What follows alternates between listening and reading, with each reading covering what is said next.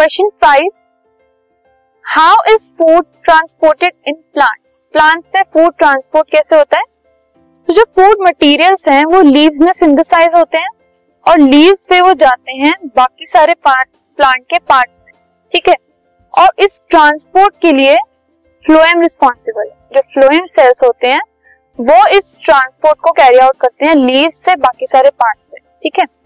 Now this is achieve by utilizing energy from ATP which helps in creating osmotic pressure that transport food from the area of high concentration to low concentration. ठीक है? जो ATP molecules हैं, उनकी वजह से ये possible हो पाता है।